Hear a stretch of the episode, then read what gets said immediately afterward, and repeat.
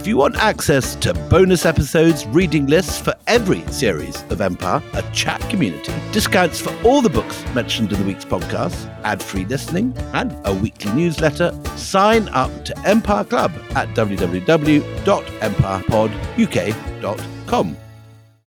When you need mealtime inspiration, it's worth shopping Kroger, where you'll find over 30,000 mouthwatering choices that excite your inner foodie. And no matter what tasty choice you make, you'll enjoy our everyday low prices, plus extra ways to save, like digital coupons worth over $600 each week. You can also save up to $1 off per gallon at the pump with fuel points. More savings and more inspiring flavors make shopping Kroger worth it every time. Kroger, fresh for everyone. Fuel restrictions apply.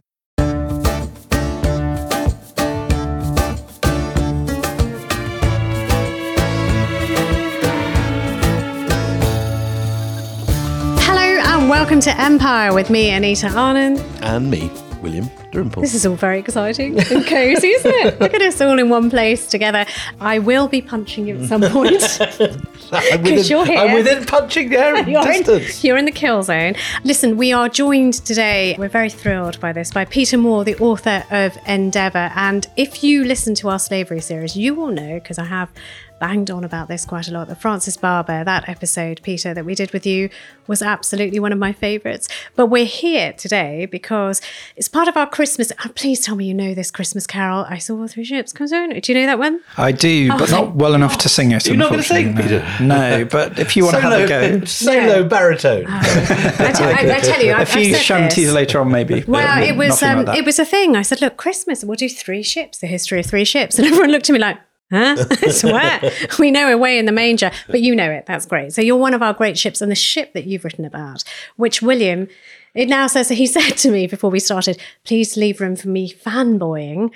So Endeavour, which so is such I a great story. Just have to say yeah. that this is one of my all-time favorite history books, and I read it over a very, very nice family holiday in Goa with the sea crashing on the kind of beach, on the kind of the dark volcanic stone of the beach below with palm trees. And it was the perfect place to read this great book. And occasionally, our regular listeners will know that I do I do recommend a book above all books. This is one of those. I mean, he says recommend. He means rave obsessively about, and yours has been one of those books. But this is a, an extraordinary book, and I just also, as someone writing narrative history and biography, I've learned a lot of how to do it. It's a book by an author who's clearly got completely obsessed by the subject and lost himself in uh, uh, the rabbit hole of the endeavor and all the archives and the business of how you build a ship and the creak mm. of the timbers and the splash of the waves on the outside and the barrier reef and, and, it's just it's one of the great reads and particularly good for christmas time so yes. anyway that's okay. just me doing Is my little sales pitch i'm done you're I'm done? done. you're done we're past this now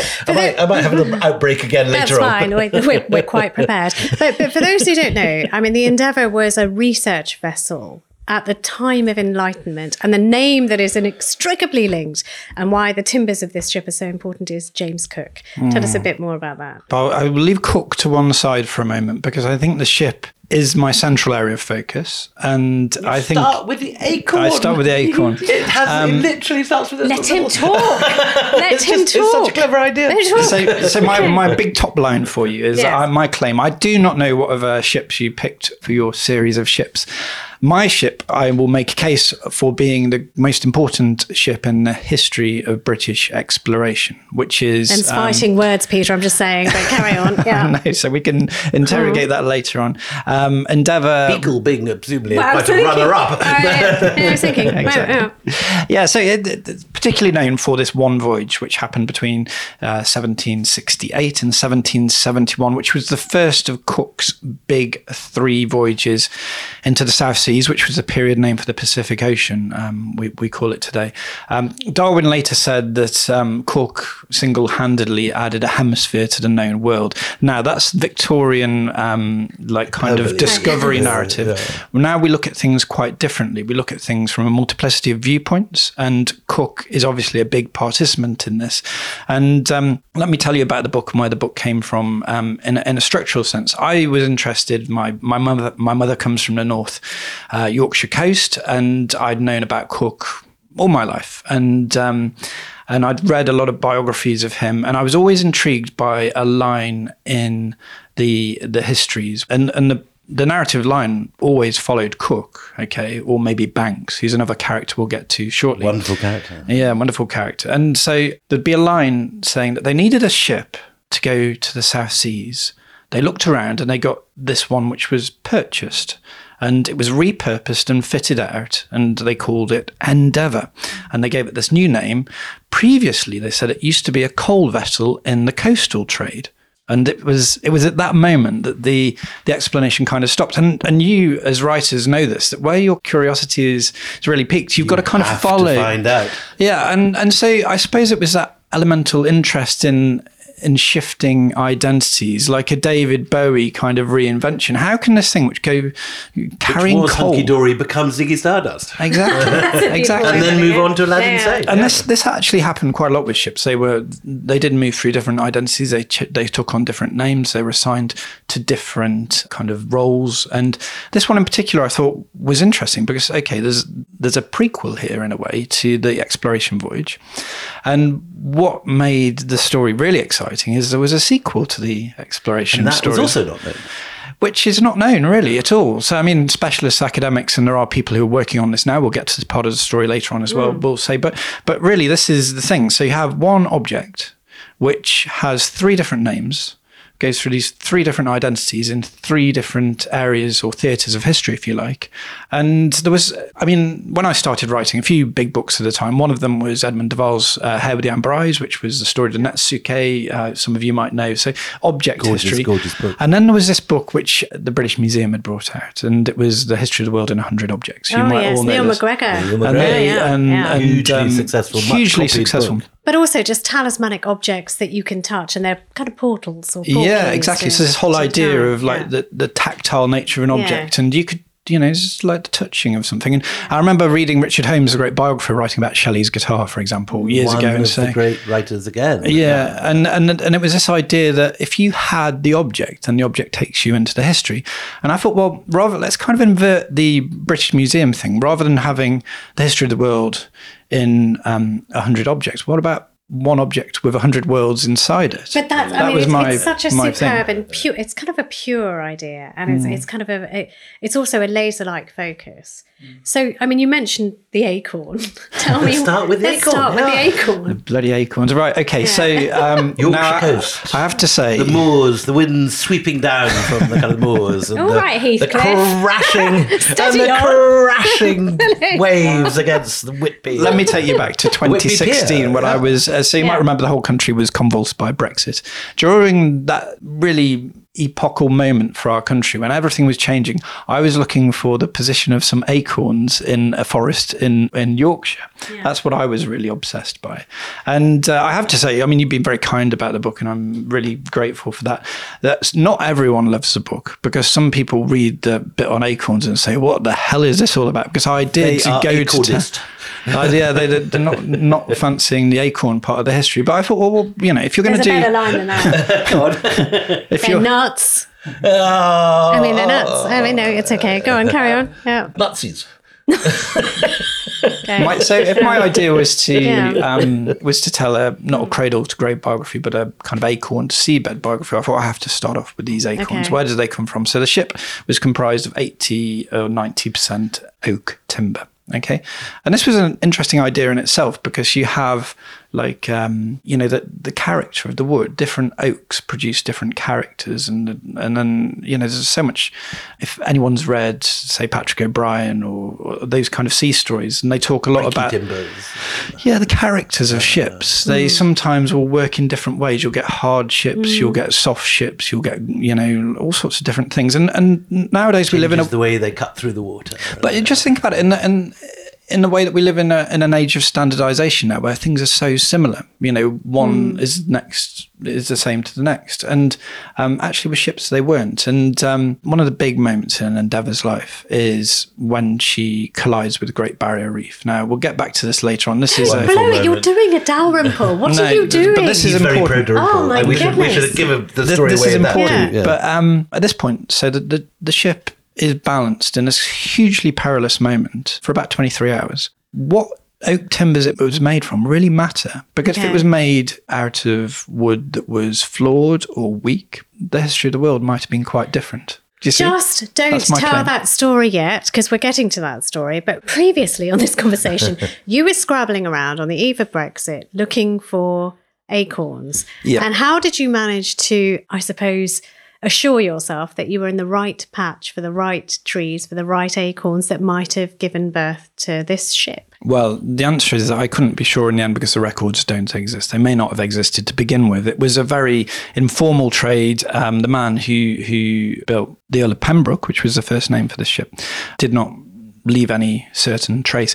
But I did want to look into this as far as I could because, well, for the reasons that I just told you then, and also there was this, you know, this kind of national panic at the time in the 18th century. This idea that Britain was being deforested. Okay, that the old medieval oaks were vanishing, that something was gone. It was like an early sense of environmental panic. Oh And- gosh! I d so right then, people were saying this is not How our land. People yeah, are. so the, it's the 18th century is often seen as a kind of blithe and bucolic century. Actually, Yeah. it was a it was a century of almost incessant warfare. There was a lot of ships timber that was needed for building all of these ships, and um, a lot of forest. British Navy at its peak. Yeah, exactly. And a lot of a lot of the old chases and hearths Yeah. and woods and forests were disappearing within the portion of people's lifetime. And this generated a very early sense of environmentalism. You know, like the environmental movement can probably be traced back to this moment where, you know, people think of the sylvan beauty of medieval England and hmm. Robin Hood and his merry merry hmm. men in uh, um, in among the oak trees. And like parish oaks, for example, every parish might have its own distinct oak and that would have Charles II sheltering in the yeah, exactly. And that's actually an important story. All the Royal Oak pubs that were made after that, which were almost providential idea that at this moment of great national trauma, like an oak lent a, a benevolent here. helping It's, hand. yes, you can still shelter and then, the of oak. course, you had Oak, Yeah. Oak Apple Day and things like this. And so I, I worked out that, that, that, you know, you read the literature, you find out pretty quickly that for oak timber to be used in ships, it had to be at least 100 years old because that's the point Mm. when it becomes, I mean, it's just sufficient. And it continues in that period for another 100 years Right. before it begins to degrade. So you've got a window of time. But you're talking about mighty trees that people have loved and and not just they've become used to, but their fathers knew, their grandfathers knew, you know.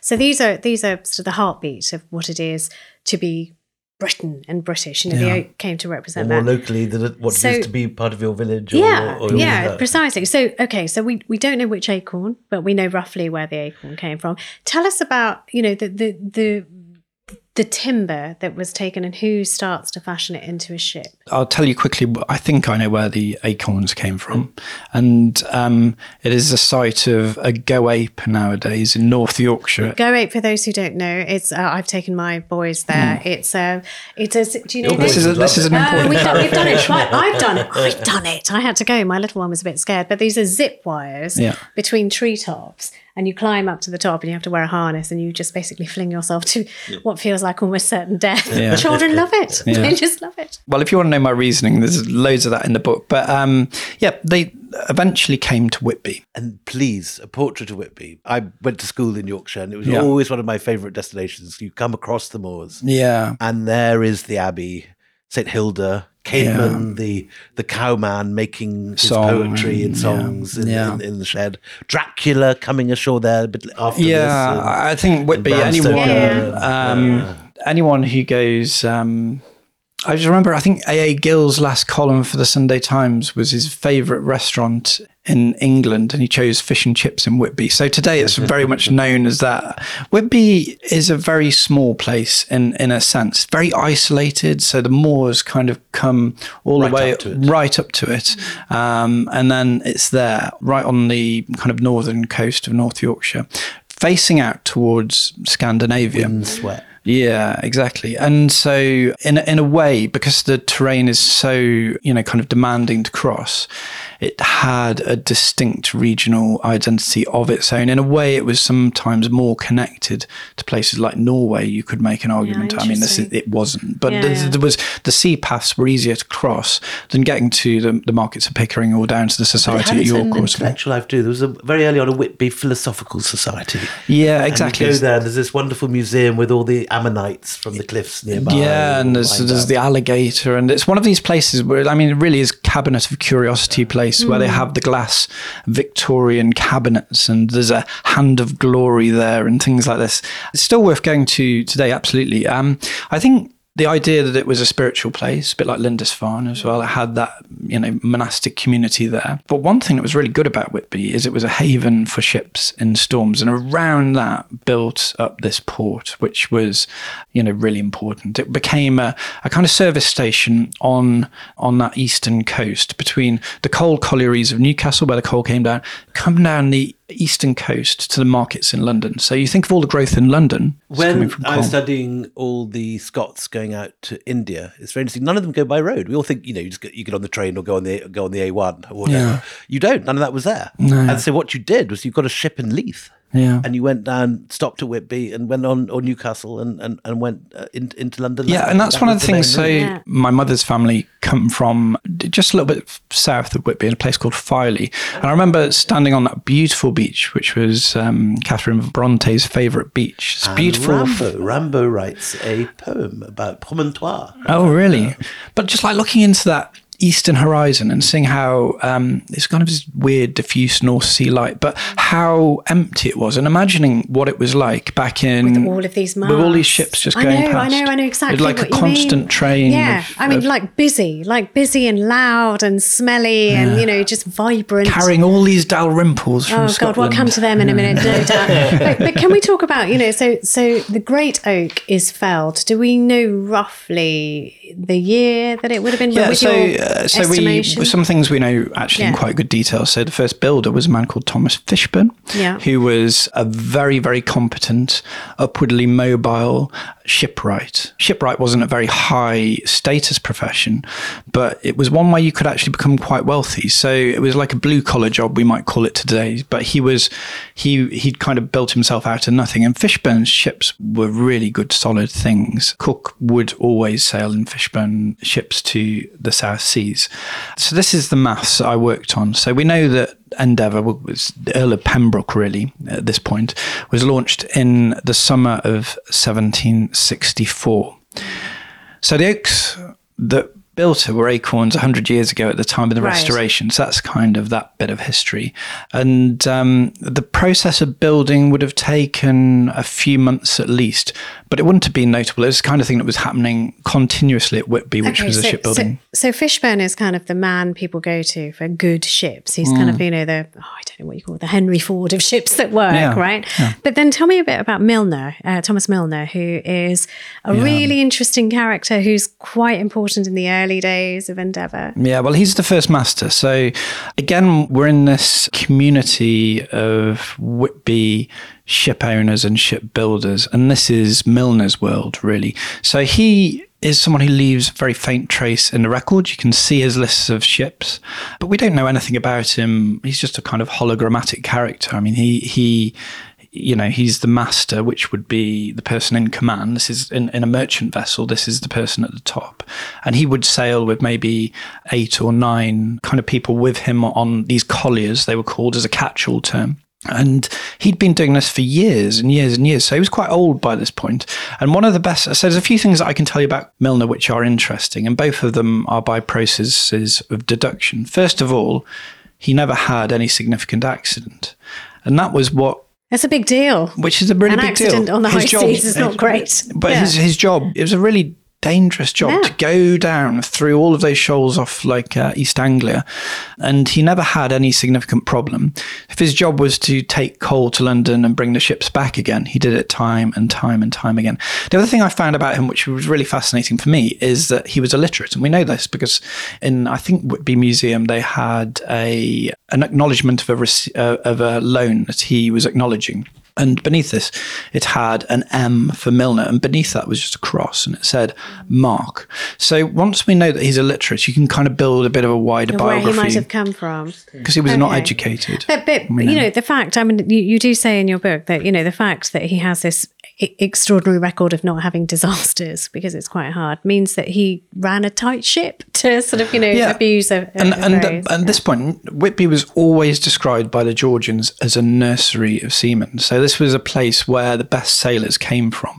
Lots of reasons for this I don't have time to get into today. Once you've mastered those heavy seas, the North Sea, you, you can do anything. Yeah. Exactly. Well, this, this is it. So there was um, these colliers were lightly manned. They were a little bit What do they look like? I mean, you're saying collier, but I, I, I have, I want to know what it looked like and how big it was and how many people could go on it. Give me an idea. Yeah, so uh, let's tell you about the Earl of Pembroke as she was launched. It's like 100 foot long, three masts. So you have your mizzen, uh, so your four main and mizzen masts. So they've got the three masts. It's a very tight, confined space. You might think of ships of having various decks which go down. Actually, colliers were generally hollow.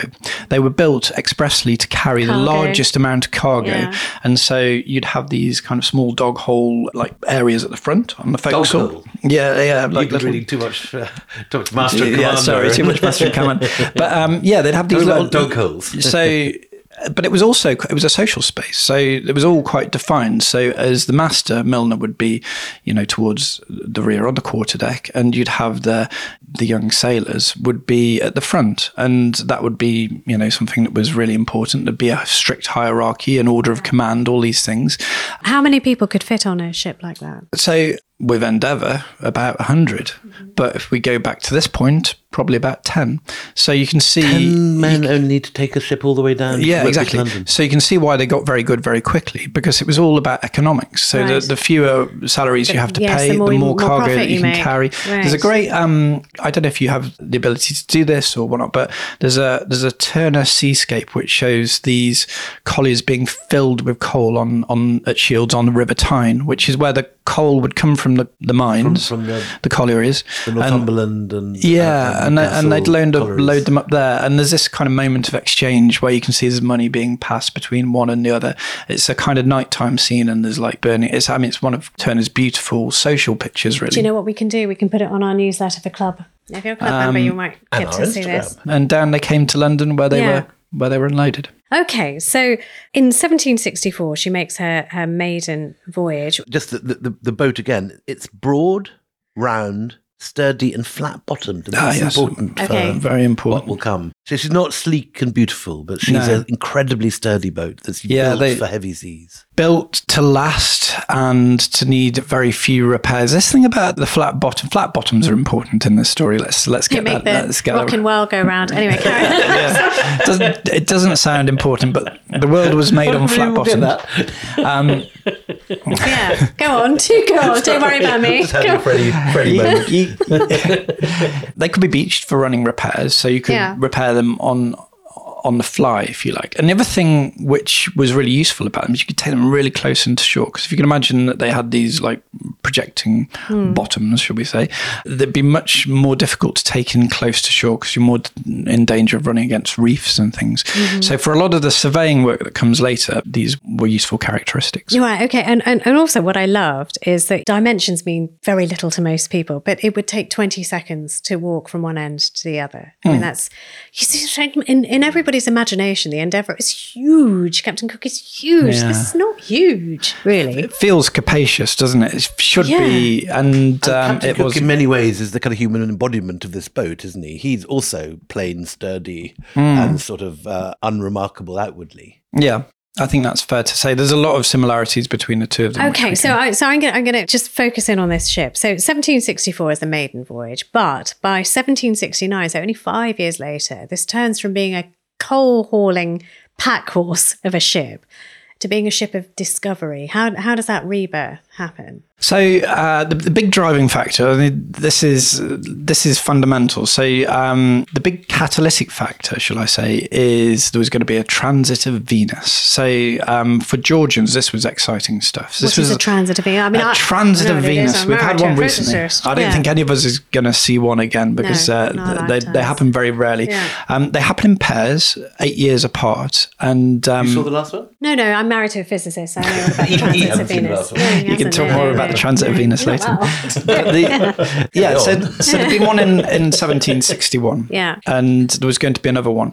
And behind this transit was a lot of excitable mathematicians because if you could gather data from dispersed Yeah. places on planet Earth and bring all of this faithful data back, it would help them to work out the distance between the Earth and the Sun. There's another book actually by Andrea, Andrea Wulf. Oh, Andrea a- Wulf's brilliant book. Yes, of yeah, course. he's Yeah, she's wonderful. um, Chasing Venus, which is it, it became really this idea of measuring the transit became a huge international enterprise at a time of war. So even despite the fact there was a war going on between principally Britain and France, there was lots of coordination because they knew that this was a this an is important. This is bigger than us. Yeah, that- it's like right. a transcendent thing. It wasn't so an opportunity yeah. to miss. She also her book about Linnaeus, by the way, is brilliant. So in, in 1761, things hadn't gone really well because it was a time of conflict.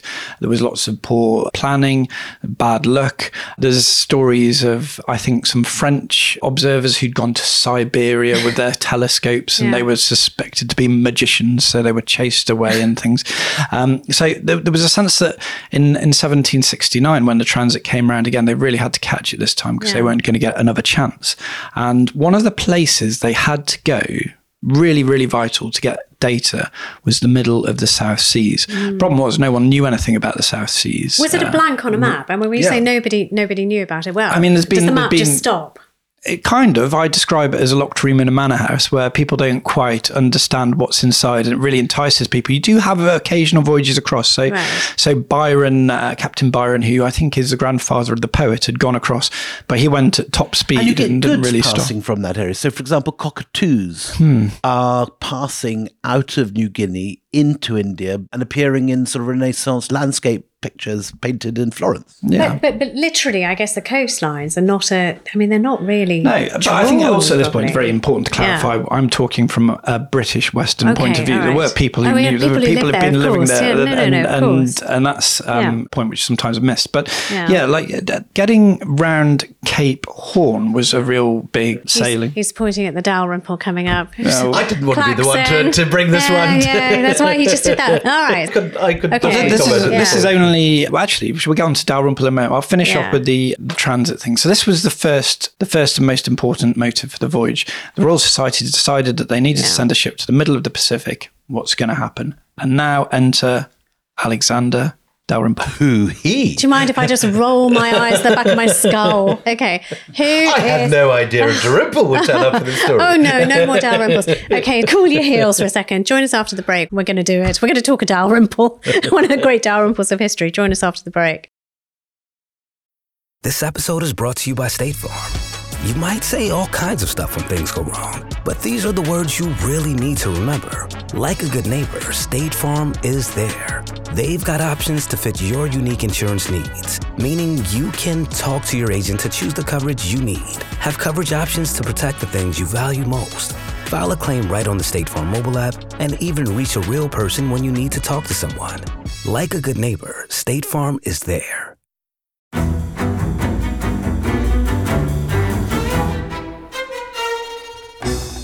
I'm Anthony Scaramucci, former White House Director of Communications and Wall Street financier. And I'm Katty Kay, US Special Correspondent for BBC Studios. I've been covering American politics for almost three decades. Welcome to The Rest is Politics US, brought to you by Goalhanger.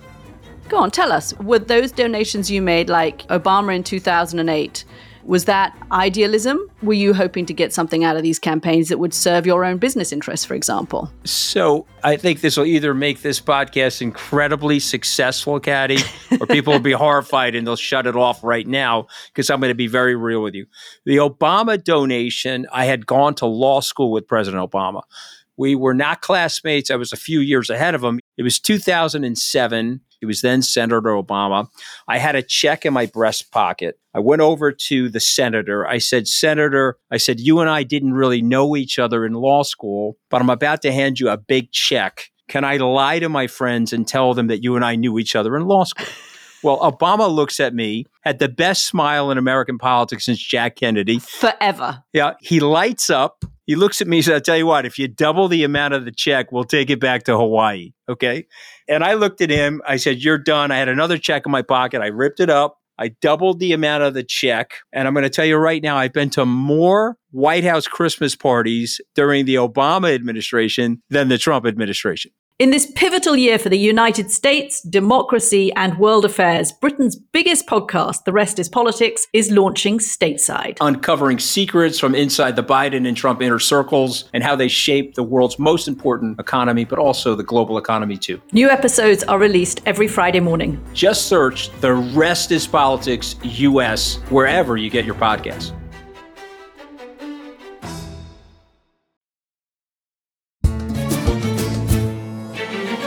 Welcome back. Yes, it's happening. We've got a Dalrymple in this podcast.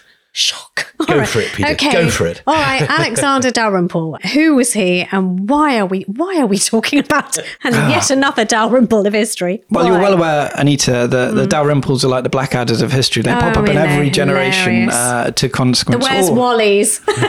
Yeah, or maybe actually, I'd describe it to my six-year-old boys as like the minions who, like, kind of they keep popping up. the better.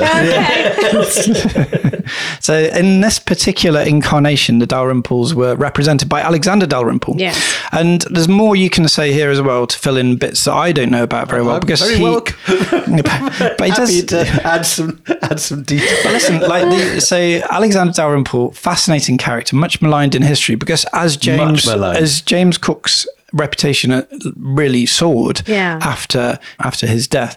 There was a bit of a fall guy in the story, and the fall guy was Alexander Dalrymple. But Right. early on, let's go back to the mid One of the great 1750s tragedies of history. when you had a Dalrymple who was filled with wanderlust for the East, wanted to go out, yeah, wanted to go out to change the world. I think he wanted to expand the knowledge of mankind, and You're not to- even original. Seriously. and the second part of this was to add to the glory of his home country. I'm not sure. Exactly. That's always been one of the main motivations. Yeah. Uh, anyway, so Alexander Dalrymple, as a very young, I suppose, 18 year old or so, 16, goes 16. to 16, 16, goes, gosh. you know, goes to India. And it's not just any time. These are absolutely crucial years. I know from your book, The Anarchy, you say that of all the countries that were changed by the Seven Year War, India was the place that was most contorted out of its previous shape. Mm. And Alexander Dalrymple is there throughout all of this history mm. as a very junior member or, you know, kind of he's growing through the ranks. But he's in Madras, he's working for the East India Company, and his eyes are very much upon the Eastern Islands and the Eastern trade. And now he's thinking that the Dutch have got a monopoly over here. And there's more that the East India Company can be doing to extend British commerce in this direction. Because the early voyages had really just concentrated on nutmeg and the spice trade in But, East but I don't think we've really said who he is. Is he so? Is he an academic, or is he an explorer, or is he a trader? Who was he? You know, who was the elder Dalrymple? What, what was? But what at this was the point, point he's young, he's clever, He's he's, full of yeah, he's a ambition. He's, from he's a, a mo- yeah, he's, Yeah. A, he's a, from a notable Scottish family, so he's got some connections. Yeah. But as- Enlightenment yeah, historians as, as a father and, and grandfather, friends of Sam Johnson and all that sort of world. Yeah, I think so. But he does have, uh, he has vision, he has energy, and he has ambition. These are all things which are crucial to the story that unfolds afterwards. He's working in the cartography department. He's a he's a young cartographer. He's only eighteen or something. There's this moment when the East India Company captures Pondicherry. And everyone else is thrilled because it means they defeated the French. What Alexander Dalrymple realizes is that it gives him access now to the French map room. So he takes all the English charts of the South Seas down to the French map room in Pondicherry and he puts the two charts together and he realizes that there's a landmass down there that people are hitting and not properly exploring. So okay, so so we've got Dalrymple on one side who says there's this whole unexplored bit which I want to get my hands on. And you've got the Transit Venus, which is quite separate Yeah. from that. And the two interests collide, do they, on this Absolutely. ship? So this the is Royal this is it. Society Club dinner in Fleet Street, Yeah. So really, 1768. Uh, so 7th of January. mid 1760s, Dalrymple comes back from India. Yeah. He's in London. He makes friends with people like Benjamin Franklin, very yes, important of course, figures. he's flying his kites, Yeah, isn't he? no, yeah, yeah, can yeah. tell you much about Franklin another day, but the, the he's there, and what they see is a very, very unusual character who has a huge knowledge of the East, which actually, you know, is still very sketchy in Britain. Who has got a, an idea for a project project. This is the age of big projects. And he says, well, you know what? He'd actually been on East India voyages out into these to various different islands. He'd got some experience of dealing with what in the period term were called native populations. I know that's a bit of a loaded term now. But um, he, in many ways, he's a really good candidate to take this transit voyage to the East Indies. To, And- to the point where somebody like Adam Smith gets really enthused by the Yeah, project. yeah, I mean, yeah. Adam Smith, economist that is much quoted. What does he put money as well as support behind this? this I think it's more his support. I don't think he needs the money becomes a problem. Adam Smith's from Fife Yeah. and Dalrymple's from Edinburgh. So they're neighbours. They're sort of Are other rivals? Side, I mean, other side. I think they're, sort of, they're, they're very much on the Oh, same right, sort of side. okay. Although Adam Smith doesn't like the East India Company. No, but he likes Yeah. it. But he likes this this idea of you know exploration and expansion and the Yeah. I think also you have to see him as a context of like the Act of Union. He's a young Scot in London, and he's also treated with a little how, bit how, of suspicion. How old is. Adam Smith? Because we always think of the venerable old economist, but how old is he? At he's, this it's a long time before. I mean, Yeah. Wealth of Nations came out in 1776. Okay. So, so it's before. So it's when he was probably in his more lecturing phase when he was gathering information. So he's not, you know, He's the Adam old- Smith old- of legend yes, no, quite no, yet. not the one that These was are on two papers, young okay. Scotsmen on the make. Yeah, and and the, the Scottish had big influence at this point Yeah. in the world of politics, business, and law. You can find lots of Scottish figures in here, and so Dalrymple was, I think, positioning himself within that milieu, if you want to Sure. use that term. He was living in Soho Square, which is you know good place to live, nah, good neighbours, and He's um, hanging out at the Royal Institution. Yeah, he's again, hanging- where all the most excellent and clever people. and what you needed at that time was interest and he had interest. He had Yeah. he had a vision and he had interest. And um, and throughout the early portion of 1768 you have ideas for the transit going forward. You have Dalrymple lobbying hard to take the ship. Dalrymple's particular interest is in something which he calls the Great Southern Continent. So rather than being a kind of airy idea of going to various islands it's actually this is the enlightenment we have to remember mm. and on good solid rational mathematical enlightenment principles ideas, yeah, yeah. there was an idea of counterpoise so mm. the same land mass had to exist in the southern hemisphere as in Oh, the see, north otherwise the world would be Well, out the world of would be out kilter, this is another thing to Oh, how interesting. talk to So he physicists saw about Yeah. these stray sightings that he'd seen on these maps one Dutch voyage going this direction, another Spanish Exactly. voyage going another, and a French one. And he thought, put them all together and guessed re- correctly that there was a continent there, And but so let's- thought it was the wrong, thought it was far Exactly. bigger than it actually okay, was. okay. And in the plainest terms, I think he saw himself as a second Columbus because he was going to be the person to These stand on. Dalrymples never underestimate in No. my experience. So yeah, so this this is the story of early 1768. Okay, all right. So you've got you've got this whippersnapper Dalrymple who thinks he knows a lot, um, but now he's got to put money where his mouth is, Yeah. basically. And got to raise money, Yeah, yeah. I mean, it, the budget is about four thousand pounds. Which I did. How does that? How does that? expedition. But how does that equate to today's money? Do you have any idea how much that expedition? Well, I would mean, cost today? so a It doesn't gentleman sound in like Pall. Mall would have six thousand pounds a year, I suppose. It'd be it's like not a, a- actually how would you work? much.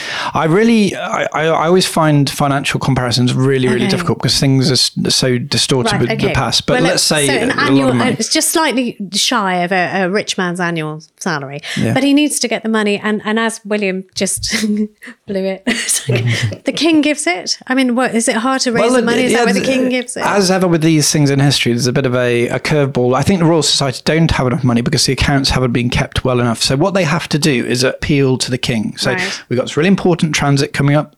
It would be of great benefit to your regal because it's honour. a race, as you say. The French are after it. Everyone's trying to get. Oh yeah, the French are are the big competition. The French Well, are really yeah, the- serious the, about. Russians might be yeah, going. Yeah, yeah, absolutely. So, yeah. so this is the kind of thing which um, elicits royal support, Right. and with the royal support and the royal money, which comes duly, is the involvement of the Royal Navy, the Admiralty get involved. So you can see here what I've described. Everything I've described now becomes this great blancmange of motive and ownership because you've got the Royal Society and the Admiralty working together. Those are two separate management Sure. strands. And then the you've bright got- young things like Adam Smith and stuff saying this is a really good idea. So you've got the little buzz going yeah, you've got that, and you've got idea. the kind of confused motive. Are they going to?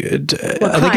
Are is they it- mapping or are they transit of Venusing? Yeah, is, it is it a voyage Yeah. of curiosity or is it a voyage of ex- imperial expansion? Sure. Or is it how, how far as an intellectual voyage studying astronomy and, and studying the geography of the celestials, how, how far does that intellectual curiosity extend. Yeah, exactly. Yeah. Okay, so the money then, the Royal Society doesn't have the cash, but they have the influence. So the king says, I shall give you 4,000 4,000 pounds. And the money is there. When does that money connect with the ship we now know as Endeavour? Yeah, so this is early early March. So oh, we early get to March. Are we talking, what, 1768? 1768. So Okay. yeah, we're this is the crucial month really. And what I do in the book is try and go through all the all the documentary evidence which is behind this transformation, Mm-hmm. which begins at this point. So you can imagine what happens is basically Milner in the Earl of Pembroke is just uh, tootling along in his collier, comes into the Thames. Someone from the Admiralty is on the lookout for, you know, a boat or a bark, I should call it at this point, of about the right dimensions, about the right price, which can stow a large amount of materials for a voyage around the world. And that preferably hasn't had an accident. And Milner is really quite distinctive because he's never had a. So Milner a has a yeah, exactly. He has this great stroke of fortune really because he manages to make a big profit because he could sell to an interested buyer. Mm-hmm. Uh, at this point, the Earl of Pembroke is what seventeen, four years old, a little shy of four years old. So it's in good condition. nick, it's not yeah, some of these colliers would go for hundred years. They were that well built. really? Wow. Um, so it's it's a kind of baby Hmm. in, in in those Nearly terms. new. Yeah, that's probably. I'm trying to think of what it would be on eBay. Pre-loved. It'd be almost pre-loved. yeah, Only pre-loved. recently pre-loved. Yeah, exactly. yeah. Um, and then, so yeah, it's bought by the, the Navy. Now, Dalrymple's important here because Mm. Dalrymple later claims many times that he was the one who selected because there was a choice. There was like, you can have that one, you can have that one, and you can have that one. Mm. Dalrymple says we're going to have that one because it can take an extra anchor. With the Earl of Pembroke, because And he makes this claim publicly, yeah, with the Earl of Pembroke. okay, so, right. um, and I've always, um, I, I spent a lot of time trying to work out who came up with the name Endeavour as well, because it's a, it's a great name. It's full of vim, you know. Yeah. And I think it might have been Dalrymple as well who gave that name Endeavour. There, you, you could have said, right? you see. Okay. The other, the other yeah. candidate is um, You Admiral cynical, Hawke. So there's a, Peter. there's But, but for- where's Cook? We've not mentioned Cook once. Is I know, Cook, Cook is this. This It's was nothing a, to do with this, yeah. This is, Nothing this is the at whole all. story. Yeah. Cook is just the Yorkshireman running the running the coal ship. So all of this, so Dalrymple possibly says, I want you, takes the Earl of Pembroke, and then arguably says, I'm going to give you a thrusting name like Endeavour, arguably. And then Well, th- th- you see, the, it was a quite uncompromising character, William uh, William Dalrymple, Alexander Dalrymple. Um, he, I don't know if you want to This is sorry, just laughing. Yes. half Yes. intentional. Yeah. No, the um, the, the thing was a question of command. Who is going to be in command Mm-hmm. of this?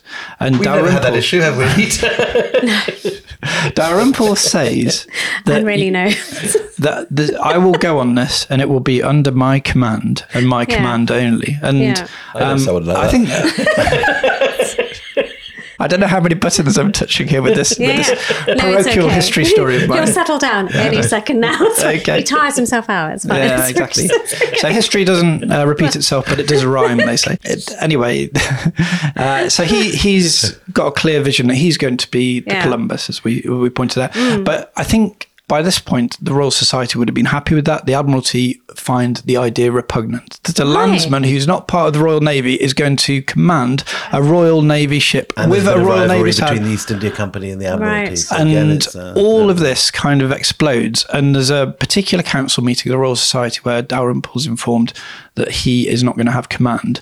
And I think He's only going to have the scientific end of the expedition. yeah, and at which point he quits. In Oh my like gosh. High- the great disasters of world history. I mean, in a teenage peak, because he's a teenager still. So having, in, Oh in his view, outlined the parameters of the voyage, Wow. Found the boat, named the give- boat. well, maybe yeah, exactly. Maybe. Let's say he he did, then yeah. exits the story very, very abruptly, Wow. and but in the, a terrific bad temper. in a terrific bad temper. So often, so let me say, so when the story's often told, the, the story begins with this temper tantrum of a toddler Dalrymple. This is how the, the traditional story, and he is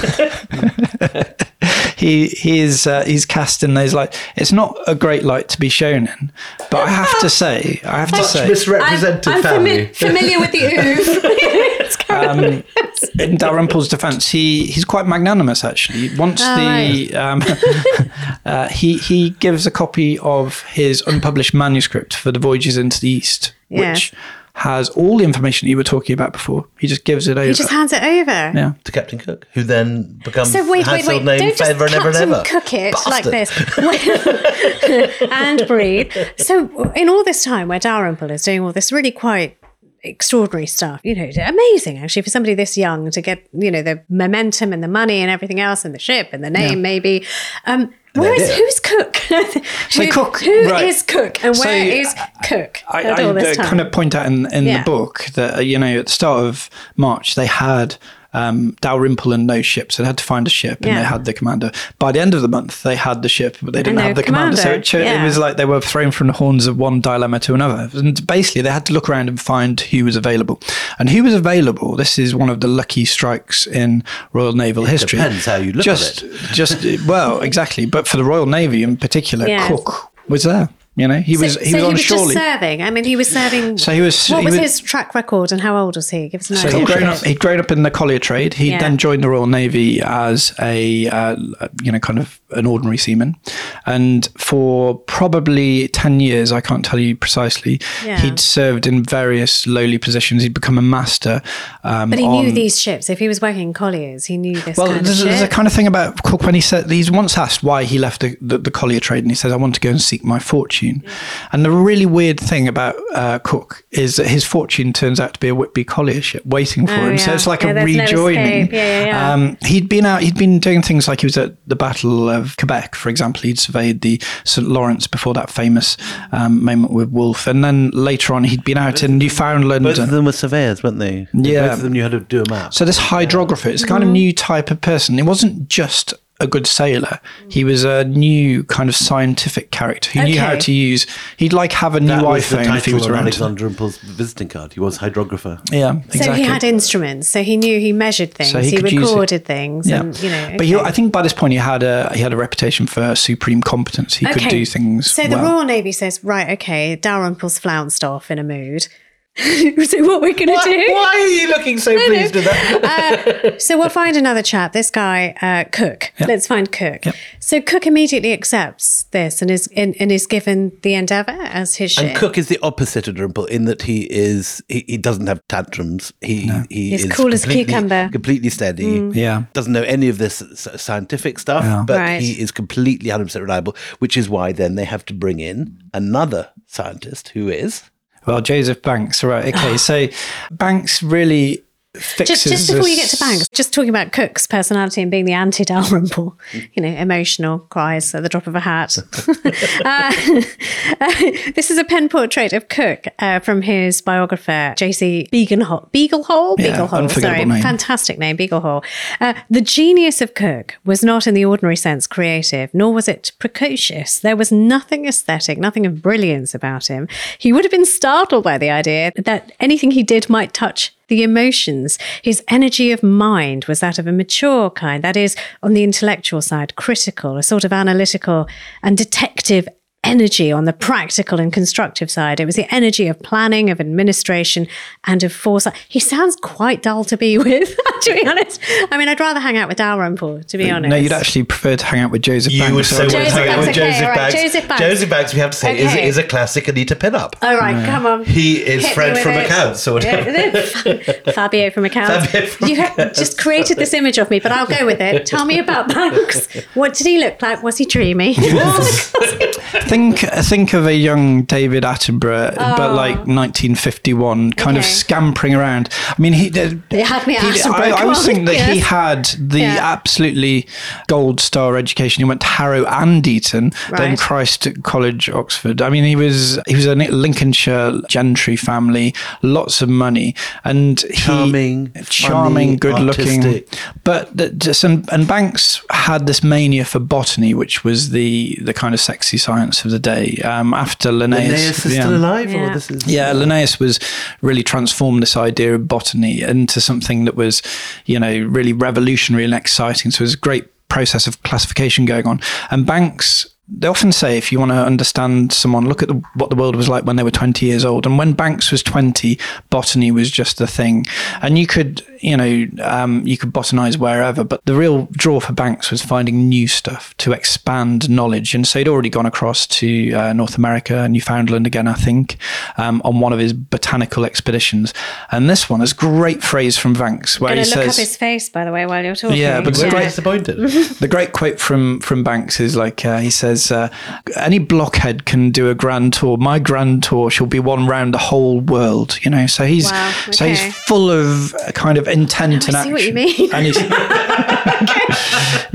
Okay, all right. So okay, so, So he he's joins- charming, he's clever, he's directed. And you've written eni- enigmatic, complex, driven.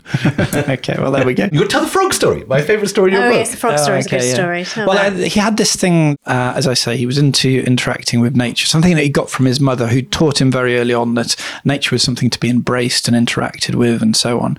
And um, one of the great contemporary fears in nature was the dangerous, venomous nature of frogs and toads and things like this. And with a party of friends, Banks had stumbled across some frog, I think, which he demonstrated was completely placid by picking up.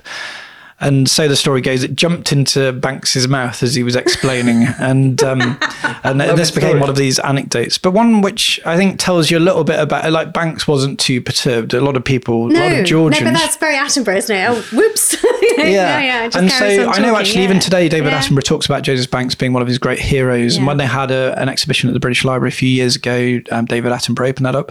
I should also say, out of the two, you know, like Cook and Banks, Banks was the more imperialistic. Of the two, I'd say he was the one who uh, thought less about indigenous populations. For example, he was he was on a drive to find knowledge, and So he, had was that narrow field of vision that sometimes scientists do have. Can I read a thing about him as well, which I, I, I really liked? Um, Banks's journal shows a man who's set to his collecting every morning with the cheer and spring of a pastor on Easter Sunday, which is kind of this evangelicism about you know what he was doing, blind to everything else. And his yeah. his journal, his journal, the Voyaging Journal, Banks's Endeavour Voyaging Journal, is the great, I think, Enlightenment document because it's full of movement, it's full of observation, it's completely empirical, it's quite funny in times. He, uh, Banks has got this, he's got this ability that to, I mean, he doesn't have any kind of introspective reflections that you might get in a 21st century memoir. So when people thinking about their emotional health and states Well, and things not- like that's not how scientists That's not how roll. Banks works. Yeah, He just he looks outwards. He sees things. Yeah. He